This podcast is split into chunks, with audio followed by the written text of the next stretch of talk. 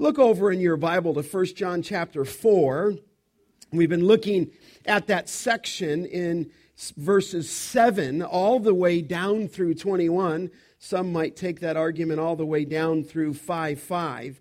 We find ourselves this morning in 1 John 4, verses 13 through 16, as we exposit through the epistle of John. Follow alongside me as I read the word of God. It says in 413, By this we know that we abide in him and he in us, because he has given us of his Spirit. And we have seen and testify that the Father has sent his Son to be the Savior of the world. Whoever confesses that Jesus is the Son of God, God abides in him and he in God.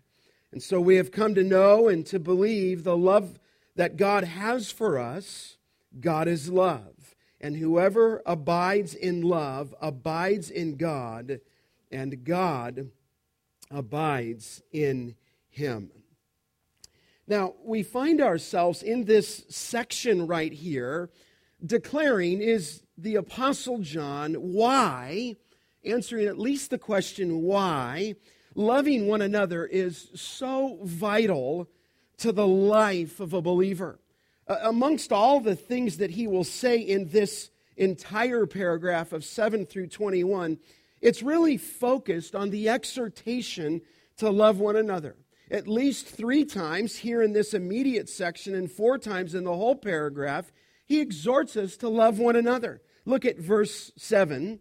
He says, Beloved, and here's the command, verse 7 let us love one another. We are commanded right there to love. I say commanded because it's not an option to love one another. It is an imperative command that as believers we are exhorted to love one another look down in 1 John chapter 4 verse 11.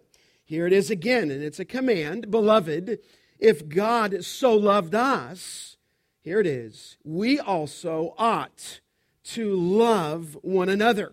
We're commanded again to love one another. It's put in that language ought as a as an inspiration to us, but nevertheless it's still a command.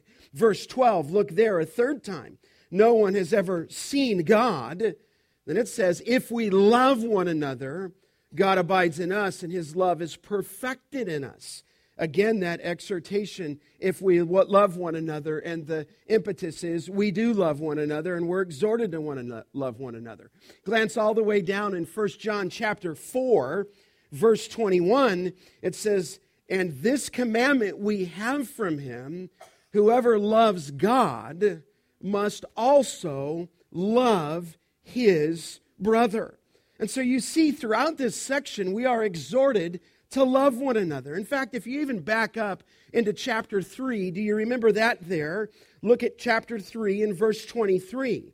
This is his commandment, and it's not plural, it's singular there.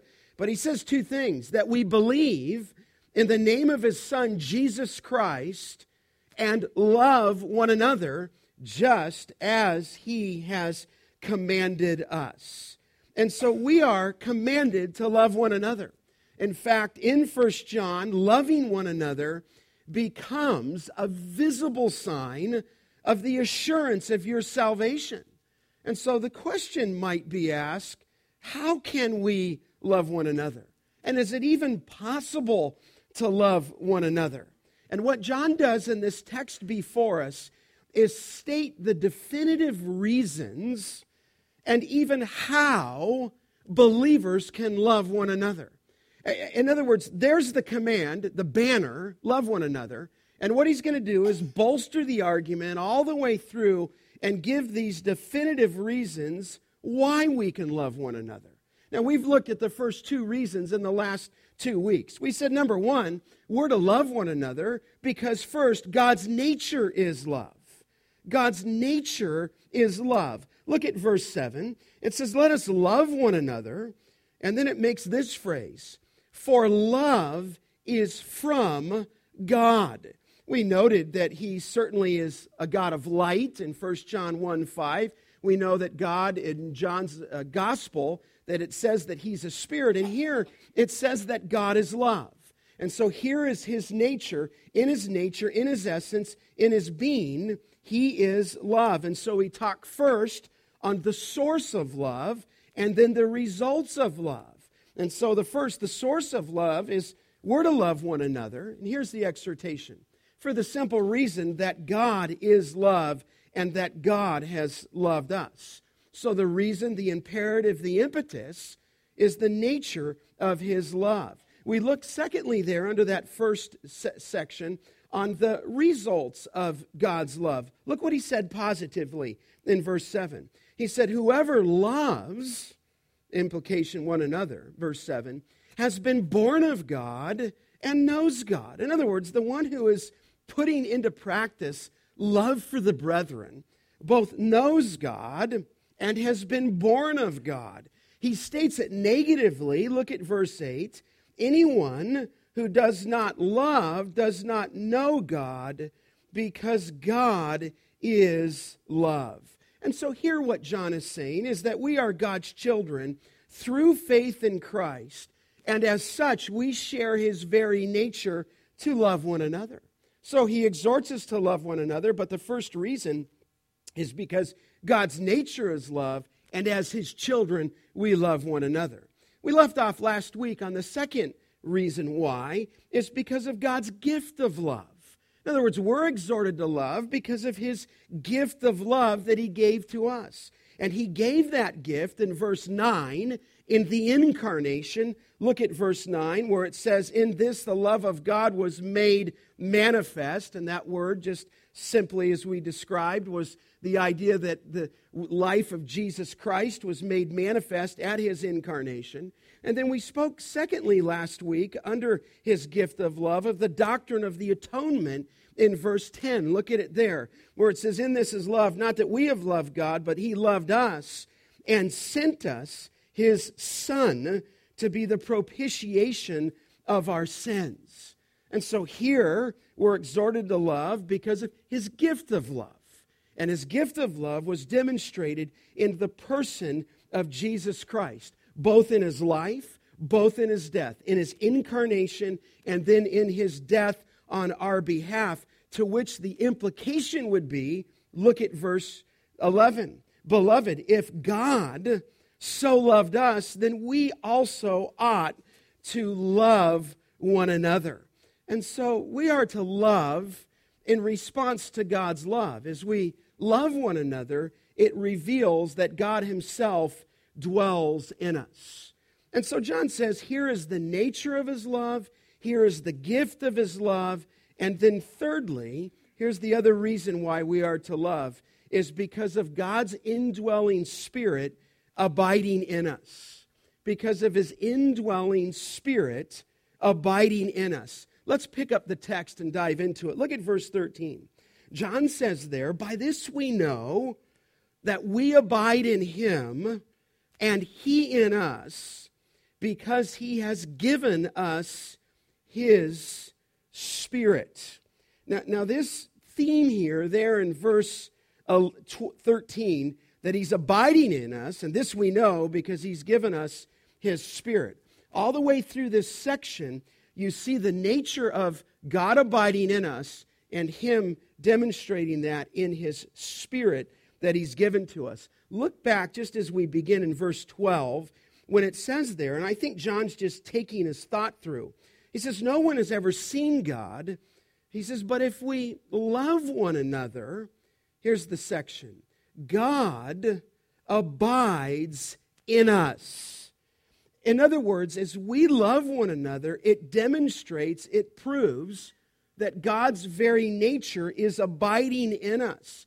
Now, he, he launches from that point. Look at all the words for abiding. Verse 13. By this, he says, we know that he, that we abide in him and he in us. Look at verse 15. Whoever confesses that Jesus is the Son of God, God abides in him and he in God. Look at verse 16. We have come to know and to believe the love of God has for us. God is love, and whoever abides in love, abides in God, and God abides in him. And so the banner over this section is God abiding in us through his indwelling spirit. Now, look more particularly again at the text in verse 13. He says, By this we know. And stop there just for a second. He uses that word for know to speak of knowledge by way of experience. In other words, this isn't something that's just factual, you might cram for a test. That's not the word here. He says, We know something. And what we know is not just random information, it's the word that speaks of knowledge by experience and knowledge by observation, if you will. And so, what John says here is here's the proof of verse 12 that God abides in us. This is how you can know that God abides in you, is the thought. Now, just for a moment, that's not the first time that John is talking about this knowledge and this observation and this experience. He's really going all the way through this epistle to give us and to grant us the assurance of salvation.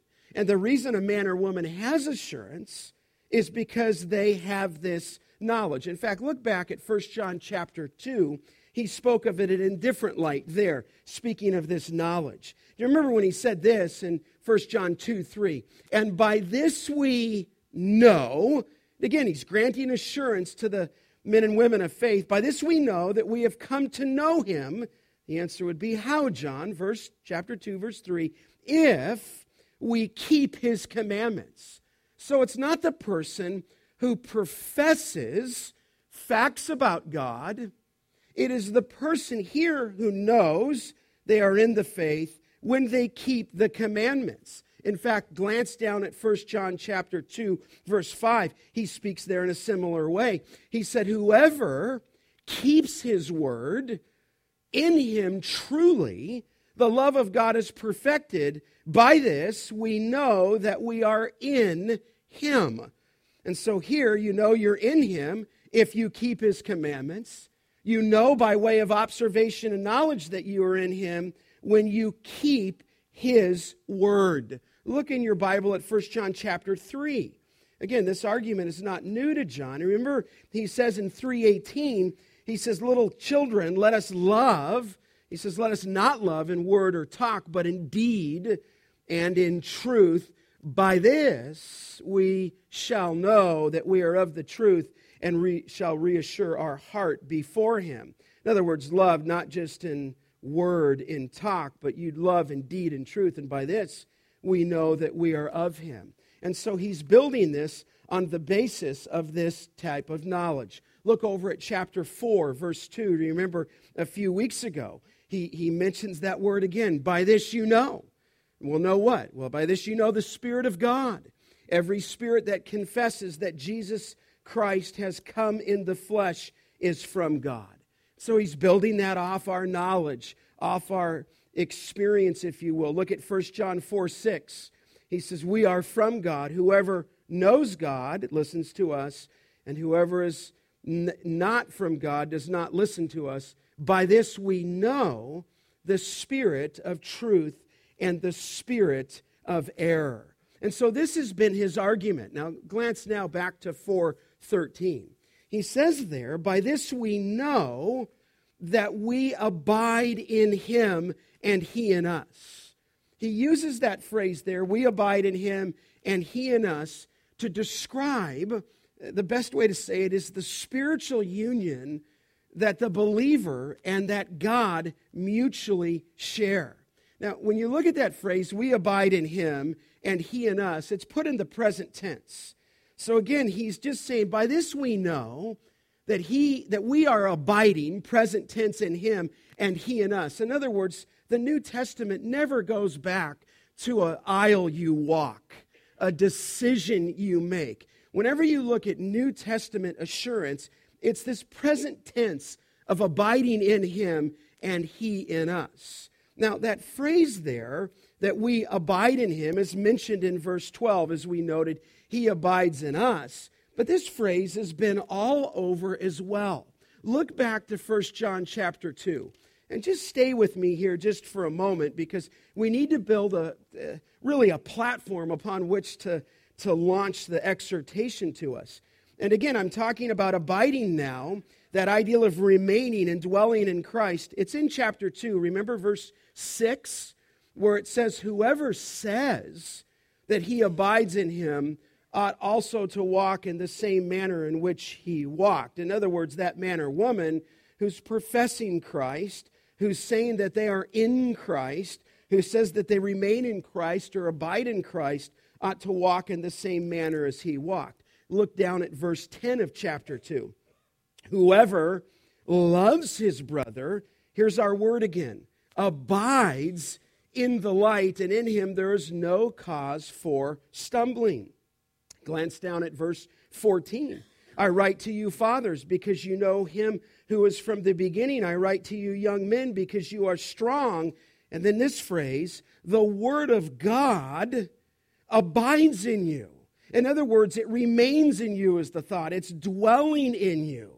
Glance down at verse 17, that whole section on the world. The world is passing away along with its desires, but whoever does the will of God abides forever. This is all over his theology, isn't it? Look over at verse 24. Here's that exhortation by John. Let what you've heard from the beginning, he says, abide in you. If what you've heard from the beginning abides in you, then you too will abide in the Son and in the Father. Look at verse 27. You have anointing that you have received from him abides in you and you have no need for anyone to teach you, but his anointing teaches you about everything, and it is true and is no lie, just as it has taught you. Abide in him. And so he's saying this, is he not? To the people who went out from the flock, who were no longer with us, who departed from the flock, but he's writing to these readers, to us, and saying, Not us, we're in the flock. We're abiding in the flock. We're remaining in the flock. That truth that we heard is abiding in us. In fact, look down at chapter 3 in verse 9. He speaks of it again. No one who is born of God makes a practice of sinning, and here's why. For God's seed abides in him. Look down at chapter 3, verse 24. There again, whoever keeps his commandments abides in God. Now, in verse 12 of chapter 4, there it is God abides in us. And so you had this reciprocal, if you will, mutual indwelling that we abide in God and that God is abiding in us. Now, again, he asked the question here how do you know that I abide in him? That, that might be the question that's posed to us this morning. How can I be sure that I'm actually abiding in the person of Christ? Well, look at verse 13 now. He says, By this we know, how, John? That we abide in him and he in us, here it is, because he has given us his spirit. And so, what he's going to do is launch here at this point and talk about the nature of God's indwelling spirit abiding in us as a reason why we are to love one another and to demonstrate that love in the flock. So, believers here can love one another because of three declarations that John provides. And I'll spell these out for you. Number one, because he's given us his spirit, verse 13. Number two, because we confess Jesus as the Son of God. And then number three, because we love one another. And so here's the banner. We're exhorted to love one another. Here's the reasons why we love one another. First, God's nature of love. Secondly, God's gift of love.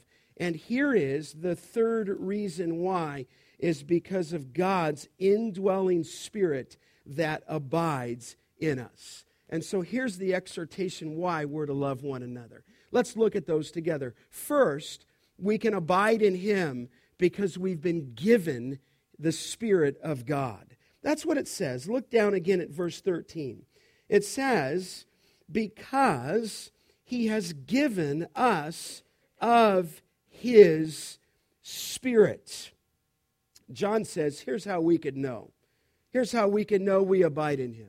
Here's how you can know that he abides in us. Here's a reason why you are to love one another is because of the spirit that he has given us. In other words, apart from the gift of God's spirit to us, we could never comprehend the love of God.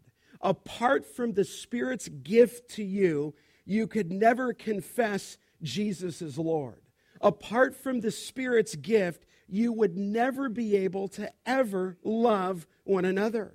And so we can know, we, that he, we can know that he abides in us because we have this present, continuous knowing and abiding that brings this assurance. Now, this phrase here is an interesting one, is that he's given his spirit to us. And I just mentioned two thoughts there. Look, look closely at the language. It says, because he has given us he doesn't say the Spirit. It's very particular here. He has given us, the text says, of His Spirit. It's, it's an interesting way to look at it. Um, what this means is that you, if you're in Christ, have been given, I would say it this way, a part of the Spirit. You have been given, the thought is in the language, a share of the Spirit that part, that share, fills, if you will, the whole church, but he has given us of his spirit. It's what we call a partitive in the, in the grammar. And I think he's making a distinction there in John 3:34 when it speaking of the person of Jesus Christ, where it says, He whom God has sent, speaking of Christ, utters the word of God, and then it says, For he gives the Spirit without measure. And I think there in John 3:34 he's giving the spirit without measure speaking of the person of Christ. But as it relates to us, he has given you a share of the spirit. He has been given you part of, if you will, the Holy Spirit. Now, you and I both know that other passages in Ephesians says that we're to be filled with his spirit. But I do think it's interesting here when some people want to say, Do you have the fullness of the Spirit? And when really the Bible says we've been given a share of the Spirit. Now, look again at the text. I just noticed this for you, want to note this for you. He has given us of His Spirit. It's in what we call the past tense. And what John is describing here then looks to the moment, be clear on this, at your salvation when the Spirit of God was given to each believer at regeneration, is the thought. It was given to you, and it has continuous results. Now, follow the argument here. The emphasis on this statement is not so much when you say, What does that mean? He's given me of his spirit. It, it's not so much here talking about the subjective witness of the Holy Spirit. We, we would say in other places that the Holy Spirit bears witness when, with our spirit that we're the children of God. That's a subjective assurance. You have that inner witness in your spirit by the Holy Spirit that you're a child of God. I don't think that's what John's talking about here. He, he's emphasizing here the fact that God has, in fact, given his spirit to you as a believer he is not so much emphasizing the ongoing subjective role in the Holy Spirit in the heart of the believer, but the fact that the Holy Spirit has already been given to you at your salvation. Let me show you some places just to affirm this. Look over in the book of Acts for a moment. And you got to hang with this argument because this is not the exhortation. We're just building the platform, right? But in Acts chapter 2, certainly your eyes have seen this many times. Your ears have heard this that at the preaching there at Pentecost in Acts chapter 2, verse 38, Peter said to them, Repent and be baptized, uh, every one of you, in the name of the Jesus Christ for the forgiveness of sins. And then this phrase, and you will receive what? The gift of the Holy Spirit. In other words, when you come to Christ, when, you're, when you repent of your sins, when God grants you the forgiveness of sins, at that moment in your salvation, you were given the gift of the Holy Spirit. We would even call that the baptism of the Holy Spirit in 1 Corinthians chapter 12 verse 3. In fact, this is so true. Look over in Romans chapter 8, okay? Again, I'm just illustrating here that he's given you of his spirit. Look over at Romans chapter 8. You've probably seen this reference before, where it says in Romans 8 8, those who are in the flesh cannot please God. You, however, in Romans 8 9, are not in the flesh, but in the spirit, if in fact the Spirit of God dwells in you. And then this statement anyone who does not have the Spirit of Christ does not what? Belong to him. So you here in this room at our church have been given at your salvation the Spirit of God. So I believe that's an objective statement. You've been given that spirit. If you're still in Romans, glance down in verse 8, chapter 8, verse 16, where it says, The Spirit Himself bears witness with our spirit that we are children of God. That's subjective. In other words, there's an internal witness. But listen, when you come to Christ, you've been given the Spirit of God. And I just think one of John's arguments here in this book is this he's battling the Gnostic false teachers. Who, who were very subjective in their approach and very ethereal, if you will. And he's actually just writing to you to affirm that the Spirit has already been given to you. In fact, look back, you're in that book now, in Romans chapter 5 go back there in Romans chapter 5, in verse 5, it couldn't be any clearer that when you've come to Christ, it says hope, 5 5, does not put us to shame because God's love has been poured out into our hearts through the Holy Spirit who has been what? Given to us. If you're here in Christ this morning, you abide in Christ. You say, well, why? Because you have been given his spirit. In other words, let me just get to the point. This is John's argument. How could you not love one another? Here's why you can love one another. Because God is the source of love, and you're in Christ, you can love one another. You can love one another because God Almighty gave the gift of His Son. His Son came at the incarnation. His Son died in the atonement. Therefore, you ought to love one another because He loved you. And here's His third argument because the Holy Spirit resides in you and has been given to you, then how could you not love one another? That's His argument. In fact, I don't think He's beating on you or beating on me. He's saying you do do this. This is who you are. This, you do love one another, and the reason you love one another is you abide in God, and God abides in you. And the reason you abide in God and God in you is that He's given you His Spirit. Look back over at John for a moment. John 14, go back to the nature of His gospel. Okay, in John 14, and certainly you've seen this one too. Remember, there, he's getting ready to prepare for his death. And in John 14, verse 16, I will ask the Father, and he will give you another helper to be with you. How long? Forever. He says, It's better that I depart. Because if I ascend, I can give you the helper. Verse 17. Who is it? Even, he says, the Spirit of truth, whom the world cannot receive because it neither sees him or knows him. But watch this. You know him, for he dwells with you and will be what? In you. Listen, the, the reason you do love one another is he abides in you and the Spirit of God is in you. That is why when a man or woman doesn't, I'll just say it this way, doesn't love the people of God, doesn't love the flock of God, doesn't seek to reach out to people in need, you'd wonder if that man or woman is even in Christ. Because once you come to Christ, you now have the person of the Holy Spirit who has already been given to you. Doesn't this make sense? Isn't this not why when you sin, you can grieve the what? The Spirit of God. Why He's in you. Isn't this make sense that because you've been given the Spirit, when Paul says, do not quench the Spirit of God, that Spirit of God lives within you. That Spirit of God has been given to you at salvation. And so here it is the Spirit of God who is in you, who produces the love of God towards other believers.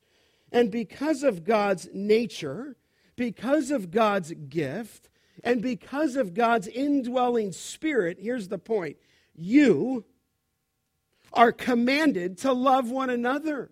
His spirit in you produces the life of love one to another. And I think just the implication here is this you do love the people of God, you do serve the people of God.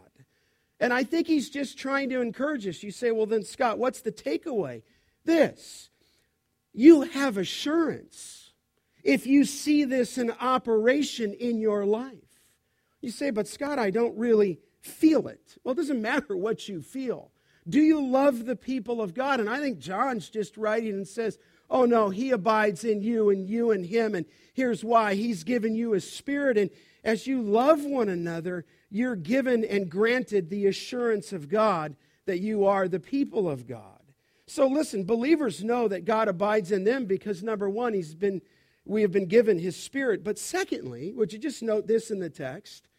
That we've been we know that God abides in us because we confess Jesus as the Son of God. We confess Jesus as the Son of God. Go back to 1 John chapter 4. John says there, as he writes under the inspiration of the Spirit of God, we have seen, we have test, we testify that the Father has sent his Son to be the Savior of the world. And I think here he's just adding to his argument is that the reason that God indwells in you and you in him, the reason that he's given you of his Spirit is demonstrated, this is the flow, in the confession of the person of Jesus Christ. And, and just by way of footnote here, you can't help but see the inner working of the triune God at work here.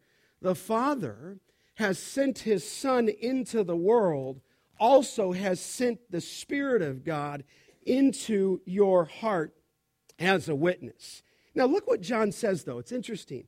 He says in verse 14, and we have seen Stop there just for a second. I think there is a little bit of a play on words there. You say, well, how so, Scott? Well, he says in 14, we have seen, and I think it's interesting. Remember back in verse 12? Look back up there. No one has ever seen God. But in verse 14, Paul, or excuse me, John, the apostle says, and we have seen. And, and I think he's just a little play on words. In other words, the we here is referring to John, referring to the, his fellow apostles, namely that they were eyewitnesses of the Lord Jesus Christ and are testifying to you, to us this morning, that which they have seen. Now, look back in 1 John 1. This is not the first time we've seen this, this eyewitness testimony. Do you remember when John says in 1 1 that which was from the beginning, we said from all eternity. Which then he says, which we've also heard, though, which we've also, here it is, seen with our eyes, which we looked upon and have touched with our hands concerning the word of life, and the life was made manifest, and we have what? Seen it. What John is saying is, we've looked at it. We've seen it. And the word there, I don't want to get too deep into it, it's just a searching gaze. John's not talking about a quick glance.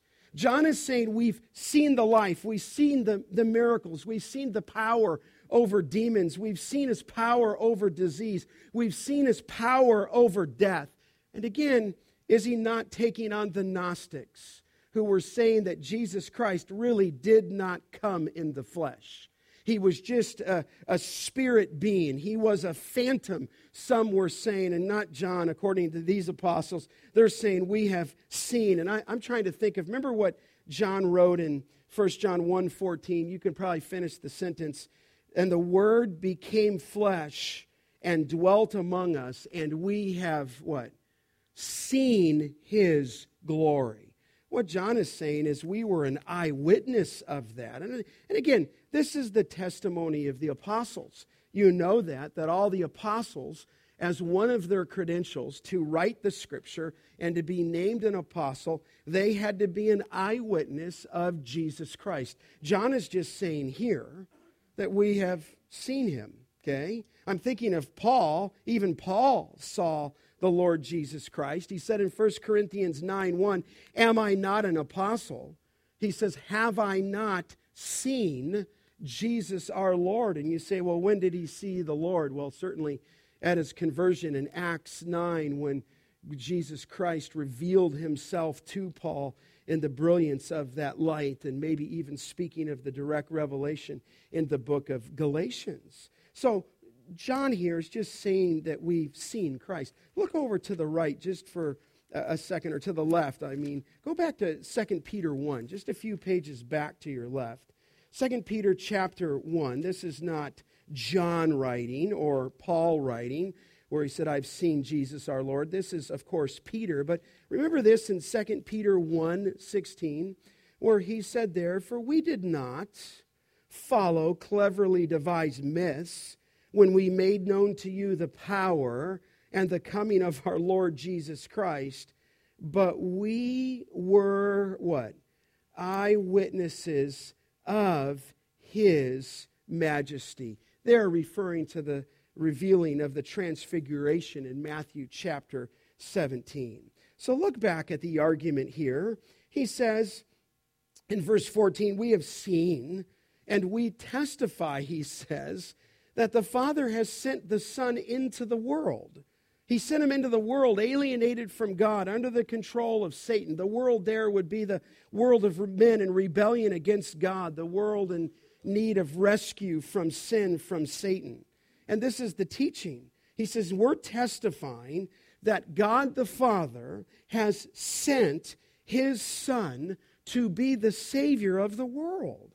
Look back at 1 John 4 9. Isn't this what was stated there. In this, the love of God was made manifest among us that God has sent his only Son into the world that we might live through him. And this is the teaching of John 3:16. For God so loved the what?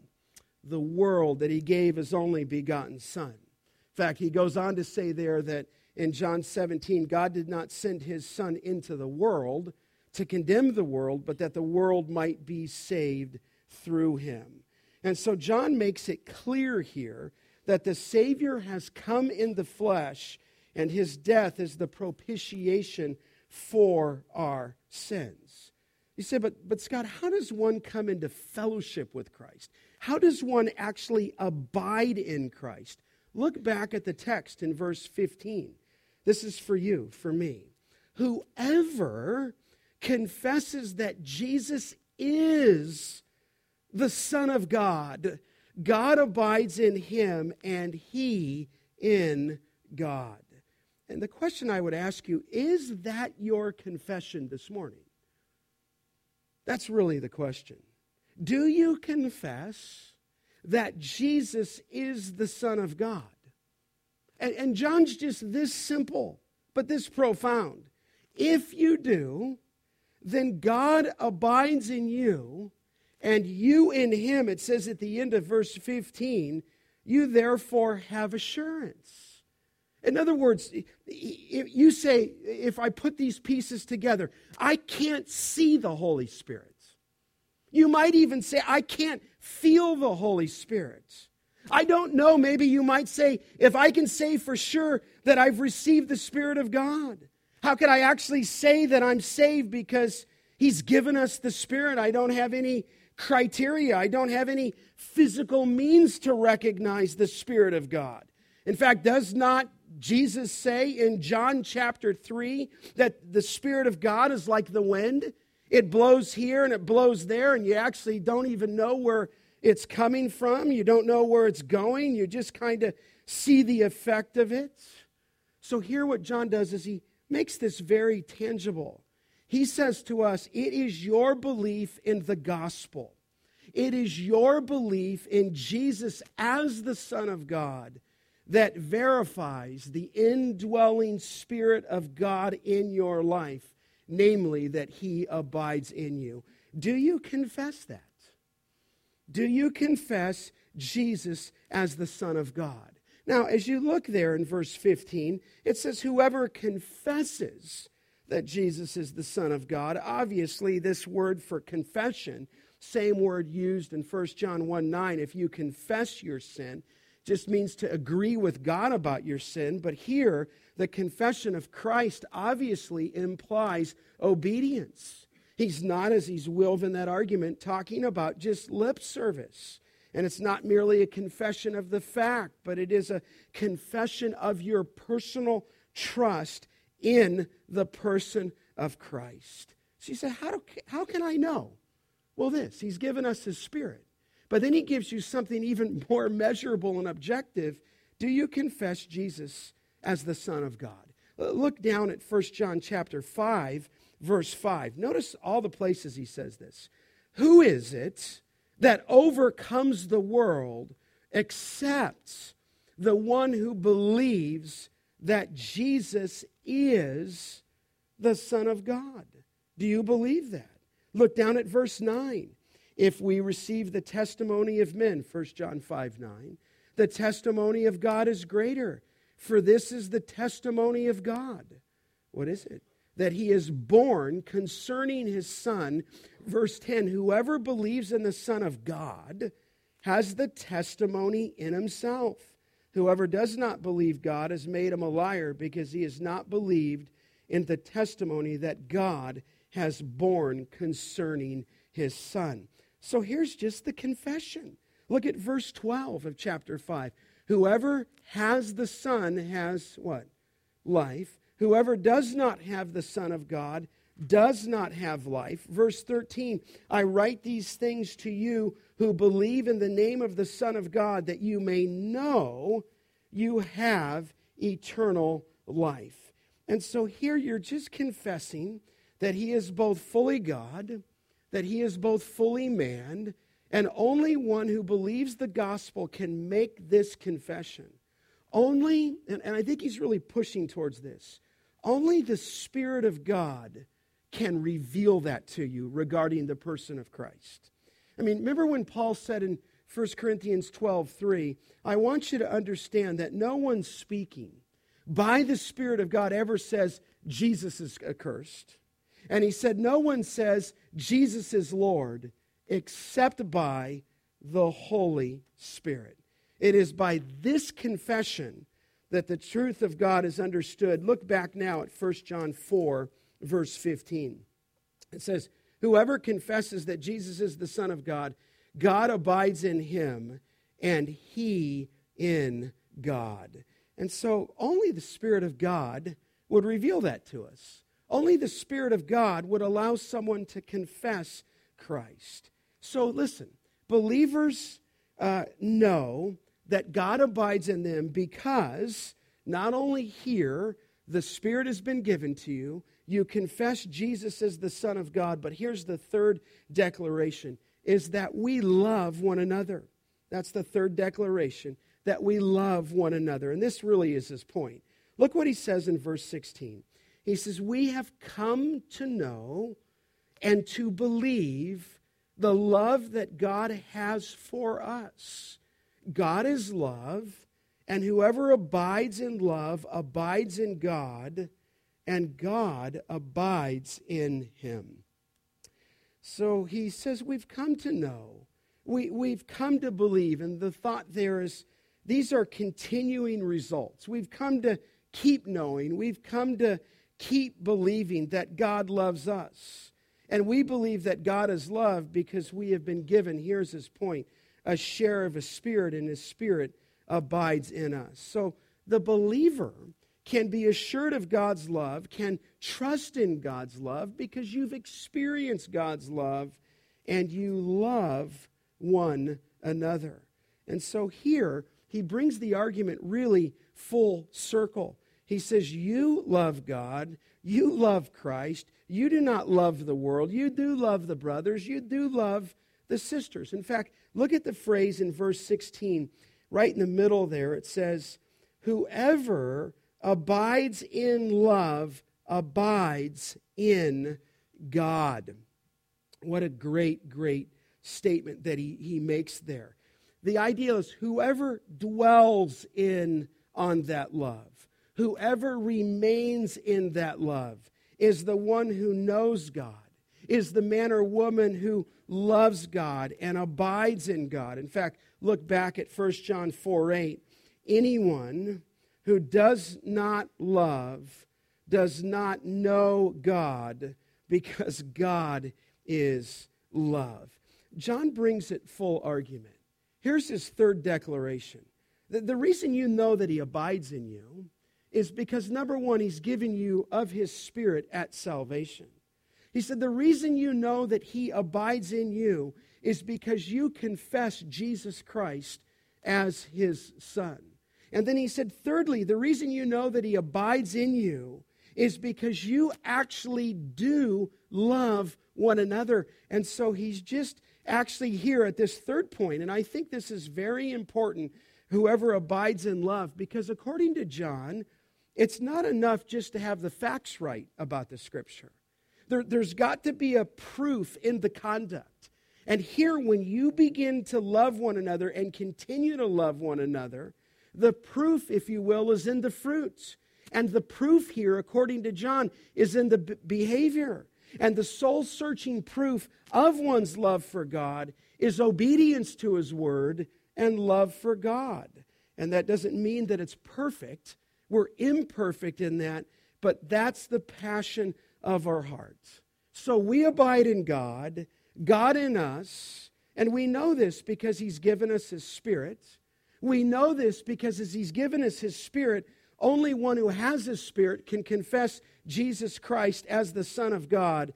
And then, thirdly, he says, because we abide in his love and we love one another.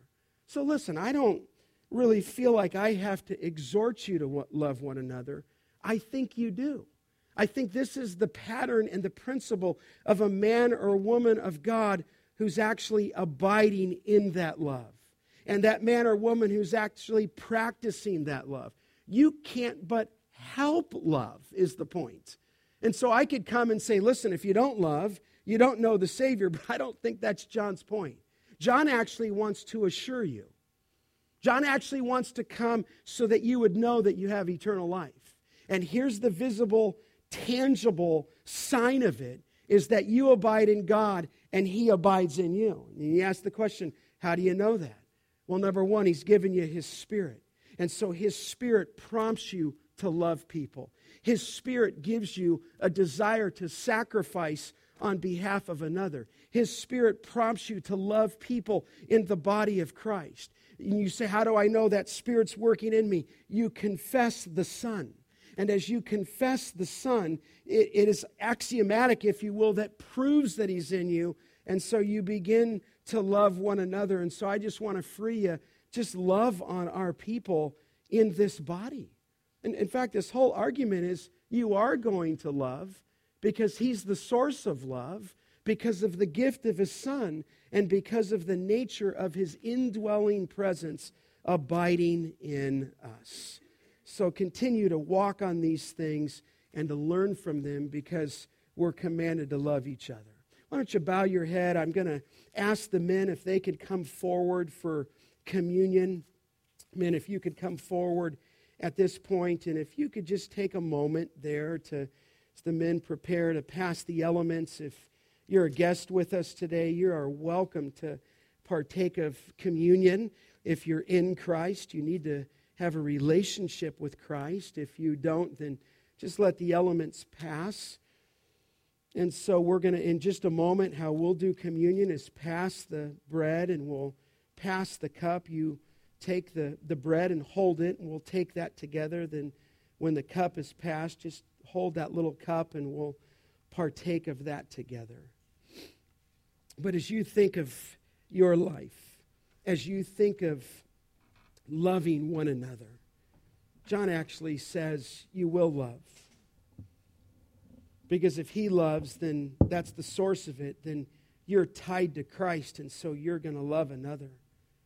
Because he abides in you and has given you your spirit, and you confess Jesus, then you'll continue to abide in him. But maybe the Lord would quicken your heart to, to meet a need somewhere. Quicken to meet a practical need, and certainly John has talked about that before in this book. If anyone has the world's goods and sees his brother in need, yet closes his heart against him, how does the love of God abide in him? Maybe there's something, maybe there's a ministry that the Lord is prompting you to start, prompting you to be involved in, prompting you to display the love of God either in this flock or outside of this flock. Well, we want to encourage you with that. It's only those men and women who've experienced this love, who know these truths, who will be able to practically abide in that love to people both in the flock and outside. Take a moment. Maybe you've been unloving and you're convicted by Christ and by God and Him sending the Son. Then you confess that. Renew your heart towards that.